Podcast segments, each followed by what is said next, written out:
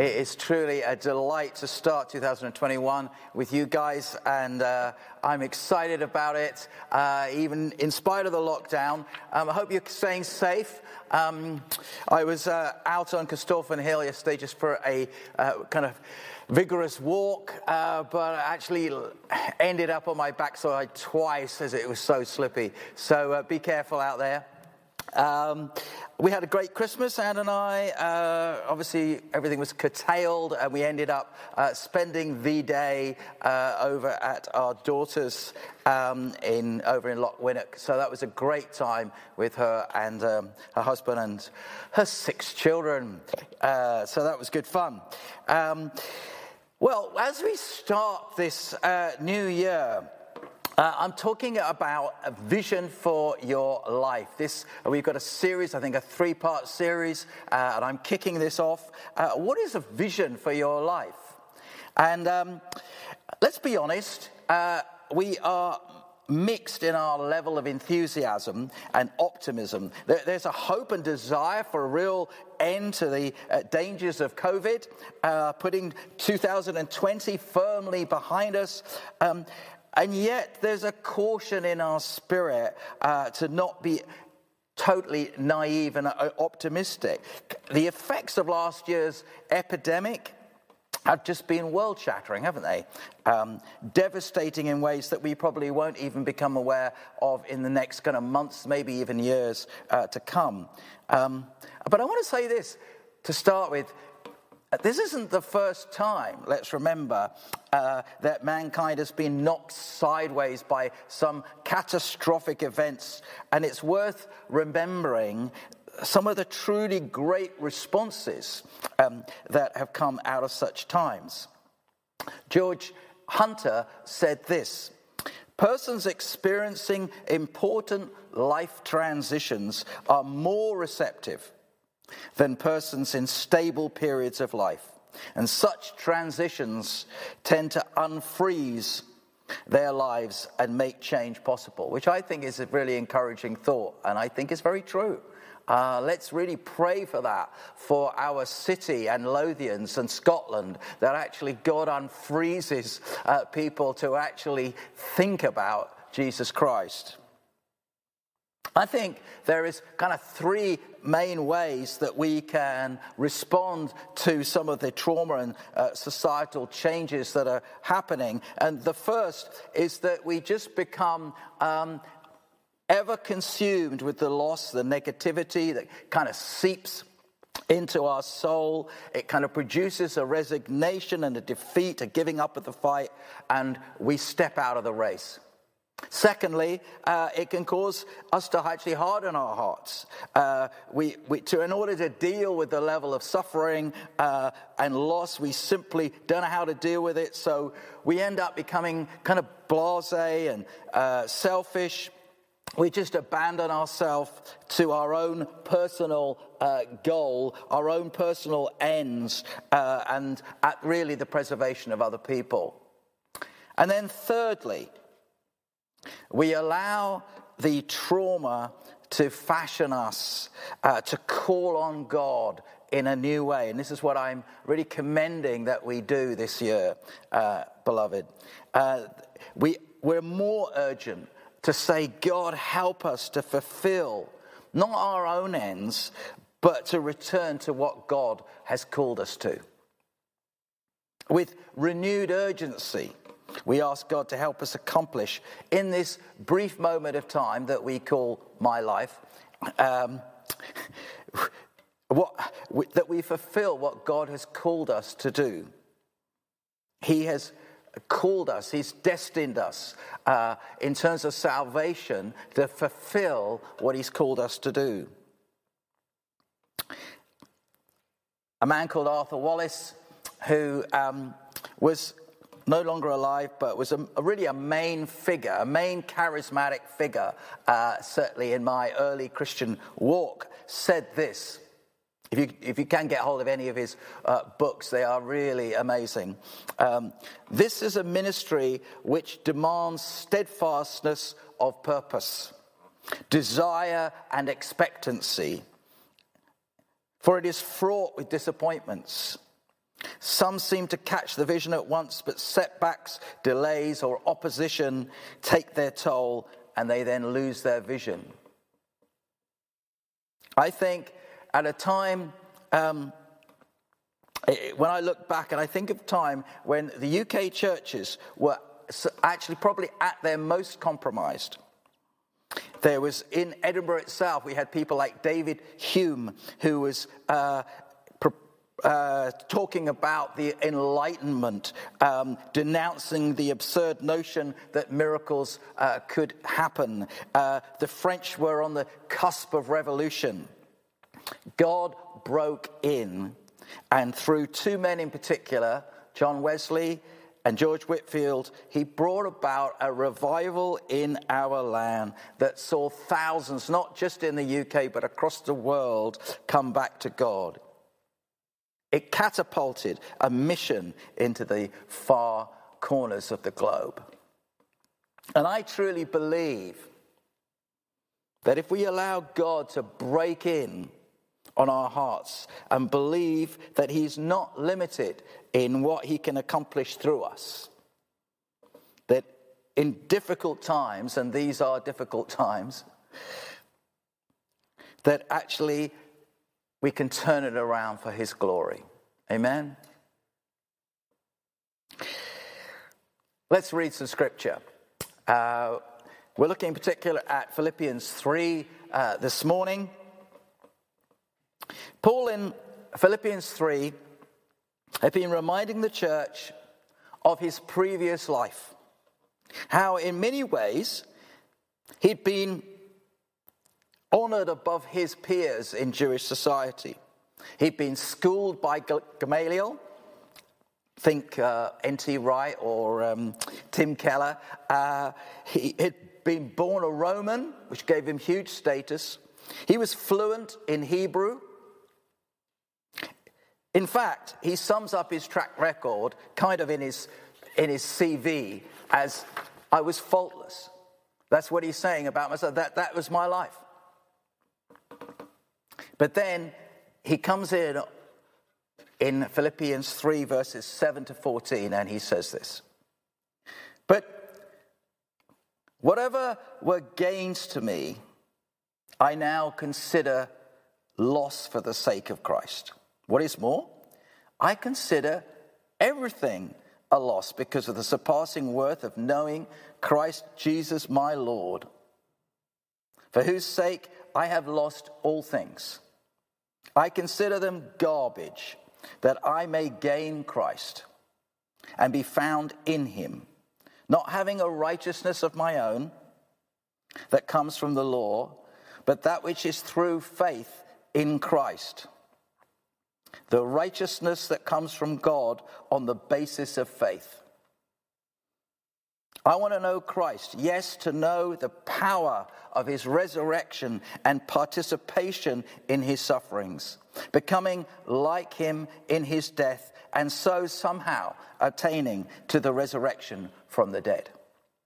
Not that I have already obtained this, all, all this, or have already arrived at my goal but I press on to take hold of that for which Christ took hold of me. Brothers and sisters, I don't consider myself to yet to have taken hold of it, but one thing I do, forgetting what is behind and straining towards what is ahead, I press on towards the goal to win the prize for which God has called me heavenward in Christ Jesus. Lord, we just pray right now. Lord, I pray, God, for everybody watching in their bedrooms and living rooms and kitchens, uh, all over the place, God, right now. I just pray, Lord, we ask for your Holy Spirit to just come.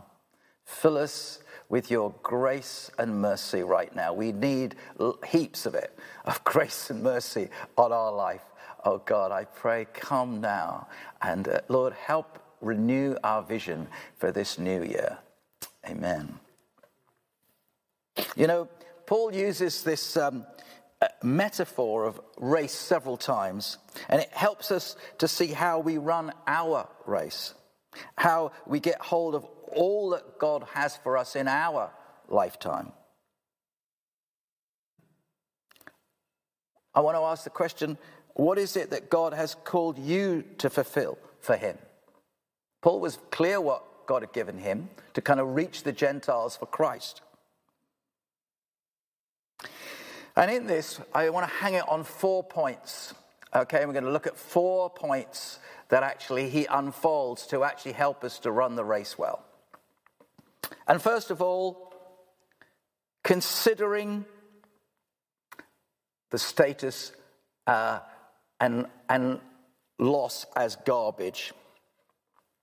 So, what is it that Paul is forgetting? Well, actually, he had a lot of gains or privileges, status, benefits, and it says he considered them loss for the sake of Christ. Notice in the scripture, it doesn't say they were rubbish or they were garbage. It says he considered them. He considered them as garbage. When it says garbage, think about food waste. Think it's like, it's like putting out the food waste uh, for the dogs okay, and you're kind of putting it out. That's, that, that was what he was actually saying. And the dogs would be scrapping outside in the courtyards for this food. It would be littered all over the place. This is, this is a kind of the picture, this is the, the actual kind of word that he's describing here when we're saying um, kind of garbage, okay? But it says he considered them as garbage. This is similar to kind of Abraham in uh, Hebrews 11, who considered that his body was as good as dead. And interestingly, it's also the word that's talked about in just the chapter before Philippians 3, in chapter Philippians 2, where Paul is talking about Christ and his race. And he's really he's he's setting it up. So he talks first of all about Christ and what he did, and then he's going on to talking about himself and us. Uh, and I think it's very important that we don't separate these two chapters, okay? Um, and it says of Christ that he didn't consider equality with God something to be used for his own advantage. Jesus was God, is God, equal to God. But he didn't abuse the privileges or the status quo to get his own way at others' expense. He didn't use that status of, actually, I'm God. You need to listen to me because I'm God. He didn't, do, he didn't come like that. How did he come? Well, Paul describes it in Philippians 2. He came as a servant, he came as, as nothing, it says. He made himself as a servant. And Likewise, Paul could have used his high Jewish status to his own advantage, but he chooses to consider it loss for the sake of Christ. And he's actually commending us to do the same. He's commending us to have the same attitude, to actually consider it, whatever it is, whatever that status gave you, whatever your position in society, your academic success, the family you came from. Consider it rubbish Paul says, in order that you may follow Christ's example, he humbled himself and served for the love, for, for the love of mankind. He served, he gave his, he went to the end, he ran his race well, and he came to the end. He ran it well, he went to the cross, he finished the race that the Father had given him. I've been um, playing a lot of board games uh, with Anne uh, over the Christmas time. And uh, there's times when you're looking at it, we, we, we probably try and pray once a day. And we kind of like, we're, you know, playing that. And uh, you can look at it and you can look at your hand and you think, you know, I could wipe out my competitor right now. And to be honest, there's many times where I'll do just that, and so will Anne to me, because that's the game. But there's occasions when you choose not to. And we have a choice. We have a choice, Paul says. For the sake of Christ, he chooses to hold back and to count it as garbage. He chooses it. He chooses not to have some egotistical display of superiority, especially when he considers Christ and what Christ could have insisted upon, but actually chose to be a servant. Secondly, Paul says that we've not already obtained. This can seem initially at odds with the kind of teaching on grace and justification until we realize what is the goal that he's talking about. So bear with me. Christ's race has meant that we receive a free gift of righteousness, of sin and being united, uh, forgiveness of sin and being united with God eternally. And he won this for us. And that was his race that he had to fulfill. We, however, are not just filling in time, but we've been given a race to do as well. God has a purpose for each one of us, and He's given us gifts to help us accomplish those goals here on earth. There is a day when we'll say, It is completed, it is finished. And we look forward to that day. We look forward to the day when God will say, Well done, good and faithful servant. I like what a theologian said called Craddock's. And he says, Trusting God's grace did not make Paul less active than the Judaizers, but rather set his set him free now to run without watching his feet, without competing with other servants of Christ. And I think that's important that actually we have, have a humility and we're not kind of in competition with one another. So we need to discover what Christ has given us to do and to go after it with a determination and an urgency. Thirdly, Paul says we need to forget what is behind. Forgetting for Paul is partly his aforementioned status, his worldly honor, uh, but it's also about the kind of destructive errors um, persecuting Christians and Christ by implication. Um, I often think that one of the reasons we, me, don't press on is because we get caught up rehashing some of our mistakes and the hurts of the past. And we get, we get into it. We go into a spiral of it, and it doesn't help us. There needs to be a conscious decision to focus forward. Sometimes when I'm uh, using my uh, camera, my DSLR, uh, it can actually focus on the wrong thing. And you know, instead of getting that nice bird shot, I get some beautifully in focus leaves. Um, and what Paul's saying is don't focus on what's behind. Don't focus on all those things that actually have tripped you up in the past, but actually focus forwards on what is ahead of us. And what is ahead of us? Well, fourthly, it is the prize that Christ has called us heavenward. There will be a day when we stand before God and He will say, Good and faithful servant, enter into the joy of the Lord. Remember, the context of that, Jesus was talking about the parable of the talents. And really, it's the same thing. He's saying, Are you going to use your talents? Are you going to uh, hide them in fear, or are you going to use them and trust me? Are you going to use them to the best of your ability? And that's what I'm saying this morning. We need to use what God's given us to do. What does this mean? And I want to kind of round it up now.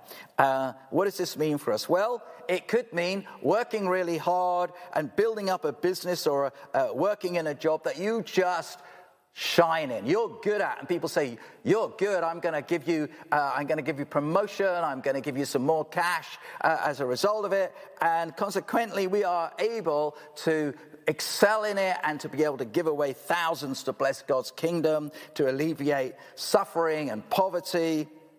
Help start new churches, whatever it is, we're able to give into the kingdom of God. Or maybe uh, it is by using your skills to bring uh, healing and care or education, changing people's lives in tangible ways, demonstrating God's heart for the least, the last, and the lost. Or maybe you are a parent looking after children and you're saying, I'm going to do this to the best of my capabilities. Or maybe you are a son and daughter looking after your elderly uh, parents now or relative. Or maybe you've just started out in your life's journey and you're just warming up and you're kind of in training right now. I know for Anne and I, um, you know, we, we've, we've seen kind of, you know, three, at least three churches planted. And I think discipling our children and spiritual children to make Christ first priority. And that's what I want to just commend you this morning. Make Christ your first priority. Don't get bogged up in the past, don't get bogged up in what's going on right now, but actually set your vision on what Christ called you for. I've been enjoying a book by Mark Sayers, uh, a pastor from Melbourne. And he says, We need people who are prepared to sacrifice to improve the life systems of others. At great risk to themselves, people who realize that renewal will most likely encounter pain, difficulty, misunderstandings, and opposition, but who choose to move ahead regardless. Are you choosing? Do you hear this choosing? Are you choosing to move ahead regardless? We choose, we can make a decision. What are you going to choose to do this year? Drop out of the race? Look back at all the pain? Or press on regardless, asking Christ to help you? When you feel like giving up, ask God for more grace. And I leave you with this famous challenge from uh, Hebrews 12. Therefore, since we are surrounded by such a great cloud of witnesses, let us throw off everything that hinders and the sin that so easily entangles, and let us run with perseverance the race marked out for us, fixing our eyes on Jesus, the pioneer and perfecter of faith. For the joy set before him, he endured the cross, scorning its shame, and sat down at the right hand of the throne of God. Consider him who endured such opposition from sinners, so that you will not grow weary and lose heart. That last bit, consider that he, Christ, went through an awful lot. It wasn't plain sailing, it was hard, hard, hard, but he persevered to the end. We're facing difficult times right now, I know that. It's true for all of us. But be like Christ, who didn't let those things stop him from accomplishing and saying, I'm doing this for you, Father. So if you know that you've dropped out of the race, make a decision at the beginning of 2021 to fill your gaze with Christ again. Focus in on Him again. Do get stuck into some of these Bible readings. I think they're really great for us. Don't let the enemy rob you of what Christ won for you. Complete what he begun in your life. Amen. God bless you. Have a good week.